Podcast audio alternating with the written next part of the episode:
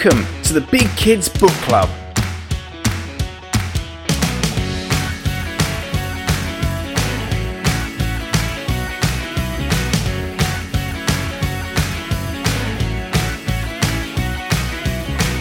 A podcast about all things fictional from middle grade to young adult.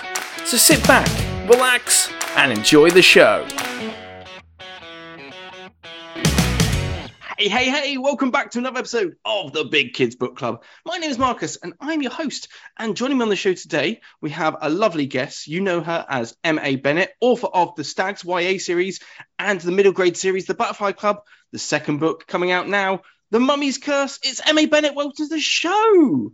Hello, thanks very much for having me. It's lovely to be here. It's lovely to have you here, Marina. So, obviously, you are a brand new guest onto the podcast, and we like to get to know our authors a little bit better rather than just having some like uh, random conversation. Let's get to know you actually as a, an author and a person. So, do you want to tell us a bit of your writing journey? Maybe some of the highlights, how you got into it, and maybe some of the journey to where you are now.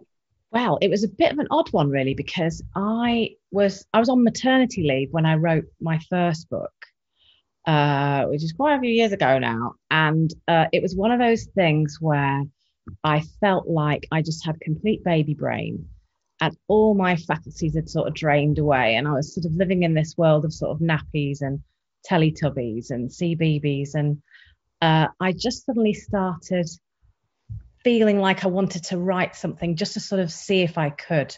Because I did like a history degree years ago, and it's one of those things where you leave university and you think, haha, I'm never going to use that again.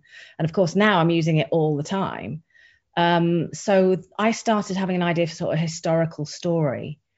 And my husband nobly sort of took our son off for like a day, one day a week, and I'd have a writing day. And so I started writing this short story and then that just sort of expanded and expanded and expanded and by the end of sort of six months i had this book and i didn't really know what to do with it. And then i took it to a literary agent um, and you know, actually took it to four literary agents. Uh, two of them sort of said you should flush this down the toilet. And then the other two said i would like to read it you know. And uh, yeah one one of them actually said uh, it's good to go. I want we'll, we'll, we'll you know i want to see if we can get this published. The other one actually said uh, it needs a little bit of peril in the second act, and you need to flesh out these characters and those characters. And I actually, in the end, went with that one because I thought she's not like a yes woman. She's not just going, oh, this is perfect. Because, of course, it's not perfect. I was a total rookie writer. So, the short and narrow of it, this is a very long answer, but basically, I never went back to work after my maternity leave. So, I just, after that, was lucky enough to become a, a writer, full time writer. And I'm still doing it, and no one's found me out yet. So getting away with it. Yeah. yeah. Now, interesting that one there. Obviously, I, we've spoken to a lot of different writers, and some of them, you know, mentioned there the sort of the first book being the rookie writer. Was that the sort of manuscript the one that became Stags, the one that sort of kicked off the, the ball rolling, or did you have to sort of work no, on that? That got well. Ditched? This was way back actually. So when um, my first few books actually were historical novels for uh, they were adult novels. I also say adult novels and i think it sounds like porn. They're not porn. Uh, they are adult like books for adults but yeah. they were about renaissance italy. Because um, i'm half italian and i thought of i started mining sort of a bit of family history and i think when you have a kid sometimes it makes you think about your heritage and where you come from and so i was sort of keying into sort of italian stories from the Renaissance. So I actually did a few historical novels. Um, and then when my kids sort of became old enough to sort of start reading YA, I really became interested in sort of telling stories for them. Because there's no way they were ever going to pick up like the, a book about, you know, Leonardo or, you know, Michelangelo or whatever I was writing at the time. So uh, but yeah, I started being interested in writing for younger people. And since I was raising sort of two young adults in my house, I thought, well, I might as well exploit them for a, a bit of research. Um, and then I started re- having this idea about, uh, again, it was a sort of a heritage thing. My gran was in service and she was uh, a kitchen maid at a big stately home in, in uh, North Yorkshire. And she eventually sort of made her way up to housekeeper So it's all very Downton Abbey. And um, I sort sort of started thinking about her experiences, and luckily she never experienced anything like stags, but it was more about entitlement, what young people would be like, young privileged people would be like if they were on a country house weekend with no adults, no supervision. How long would it take them to go kind of Lord of the Flies?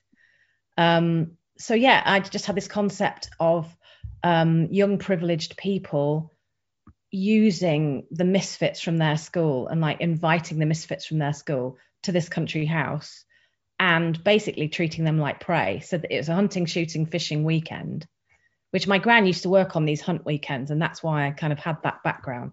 But yeah, I thought about the fact that maybe privileged kids would invite these misfits to the house and treat them as the prey. So that's really the concept where that came from. But yeah, Stags was quite a quite a way into my writing career, if you want to call it that, I guess. Yeah, I mean, it definitely takes one of those sort of concepts, and I, I feel like, uh, especially nowadays, you can have that sort of more grittier context behind um, YA or, or even middle grade. Can sometimes you are allowed to just be a little shade darker, maybe perhaps yeah. than uh, 10, 15 years ago. You know, kids have been seen like different movies and stuff like that. I think we're it's a good thing we're sort of like being attuned to some realisms of uh, you know sometimes things aren't all sugary sweet and there are horrible people in the world um, yeah. but it definitely sort of took off and it got i think it's a three sequels to the stags there's foxes there's, uh, there's actually five altogether now so it was one of those things that just grew because i it started as a standalone and then the publisher said oh, oh you know is there a sequel here could could you do one i was like yes and then and then they said, "Can you do another another one after that?" And then I had got another two book deal after that to to carry on the story. So it is concluded now. Uh, well, I say that it, it concludes as they leave the school and they're about to go to uni. So I could one day maybe go back to it and do a sort of stags varsity thing. But at the moment, it is uh, it's concluded with Hawks, which was the last one, which came out in she thinks about this September, I think it was. So yeah, it's done for now.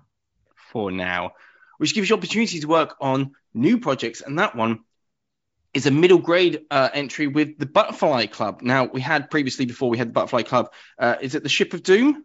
Yeah, that's right. That was the first one. The first one where we were introduced to, to Luna, Constantine, and Aidan and the concept of the Butterfly Club.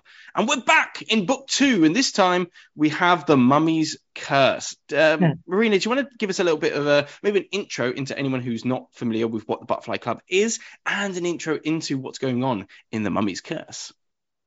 Okay, so the Butterfly Club is a kind of a league of extraordinary ladies and gentlemen. So all the great minds of the Victorian age so you've got Conan Doyle, you've got H.G. Wells, you've got all these these amazing figures. and they all meet uh, at the Greenwich Observatory, which of course is the home of time, in a secret room called the Butterfly Room, and it's covered. All the walls have got that kind of uh, butterflies on little cards, you know, pinned to cards. Um, so they re- meet in this room, and it's on the actual Greenwich Meridian. And what they've done is, with the help of Mr. H.G. Wells, of course, uh, they've invented a time machine, and what they do essentially is they travel forward in time. So there's no um, Tudors or Romans or anything like that. They travel forward in time in order to sort of steal artifacts from the future. And what they do is they bring them back in order to sort of advance progress or advance kind of cultural understanding. But as we find out in this book, uh, there's also an element of plunder. So I wanted to get into ideas of it's kind of like time colonialization in a way because uh, we sort of get in this book in particular we get into ideas of sort of restitution and where artifacts should be should they be in their own country and that's really a big theme in this book so in the mummy's curse um, my three sort of protagonists luna constantine and aidan uh, who are sort of, you know, they're, they're 12, 13 themselves. So they're kind of in that uh, middle grade zone. They travel forward in time to the Valley of the Kings in 1922. And they go with uh, Arthur Conan Doyle, who accompanies them. And their mission is to get to Tutankhamun before Howard Carter does. So essentially, they pip him to the post. Well, they they they sort of get there the day before he's supposed to just make the discovery, and try to beat him to it. Uh, so that's the concept. And then it's all about uh, the Butterfly Club want to bring Tutankhamun's mummy back to Britain and display it in the British Museum because their concept is that, of course, because Britain was then the center of this massive empire and they had a very sort of um, a very um, centralized imperial notion of like where artifacts should be. Of course, they should be in the British Museum. Where else would they be? Um, so they think that the that the mummy belongs in Britain, and then the children begin to discover that maybe that's not the way it should go. So I won't say any more than that, but uh, that's kind of the concept of the book. Yeah, and I do love the the concept itself of the whole time travel because time travel is just it's just quintessentially just a great hook into anything wherever you're time traveling. The idea that the concept of only going forward and i love the way that by going forward because you know if you time travel in the past it's always like how you affect because you know the outcome.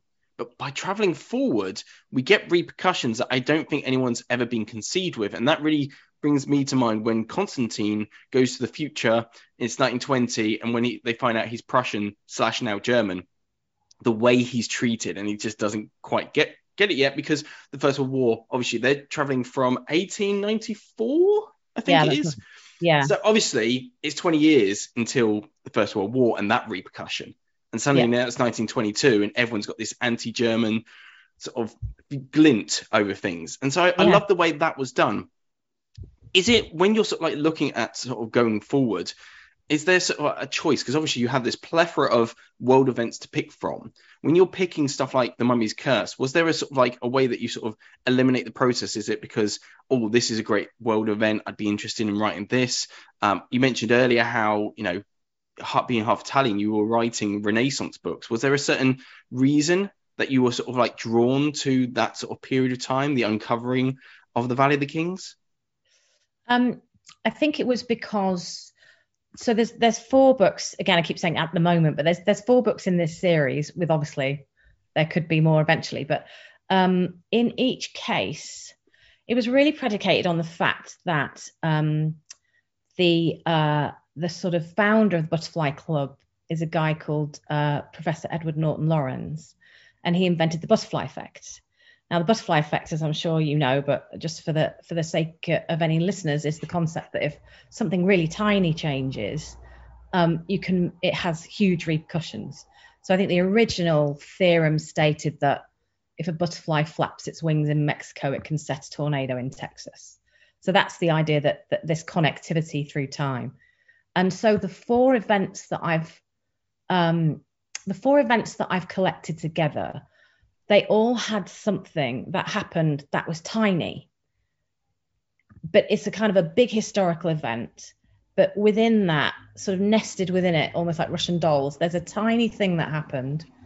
And that pivots the entire story.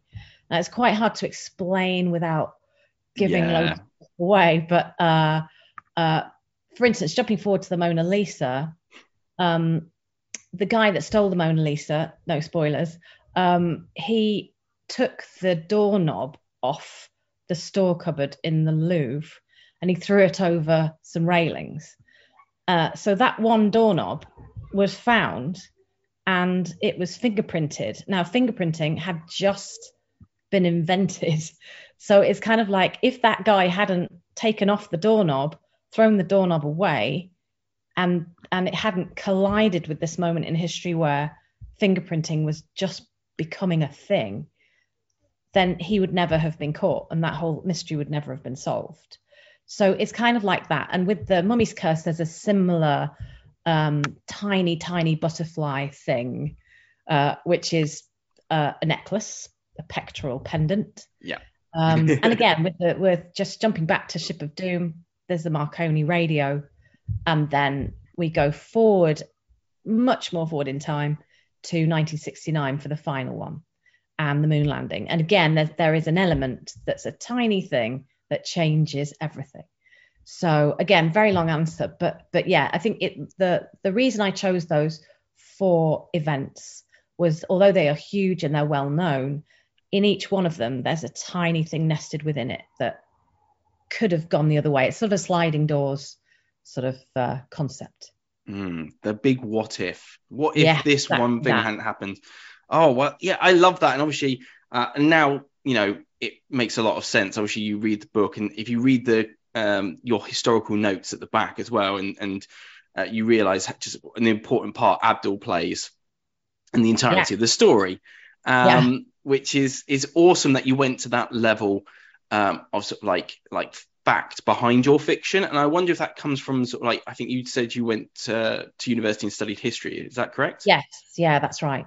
So um, but you know, like I was saying before, it is one of those things that, and I'm sure a lot of people think this about their degree that they're never going to use it again. And, and for quite a long time, I didn't use it, but I think it's always there that curiosity, and I love researching things, and I love you know just delving into stuff. And this this was a lovely opportunity to do that. And as you mentioned, um, one of the one of the things I really want to come out of this book, if if I if I had a wish list, what I would like is for kids in this country and other countries where it sells to know Abdul's name. So uh, just for the sake of your listeners, that uh, a 12 year old boy called Hussein Abdul Rasul was actually the person who made the greatest archaeological discovery of all time, which is the tomb of Tutankhamun. So he is the one that actually stumbled on the tomb. And actually, Howard Carter, to give him his due, did uh, credit Abdul as well with the find, and that's why Abdul gets given this pectoral pendant from the tomb. So, but it's just one of those things that history has forgotten, It. and it's that that old trope of the it, it's the kind of white man conqueror really, and Abdul's really been painted out of the story. He's beginning to come back now. I think one of the most recent exhibitions at the British Museum, ironically, did credit him, and there was a photo of him and um, but no, he's largely unknown. And everybody, if you ask the man in the street or the woman in the street, will say Howard Carter straight away if you say anything about Tutankhamun. So yeah, it's quite nice. To, I, I like to, uh, if I can, bring these characters into focus that are actual.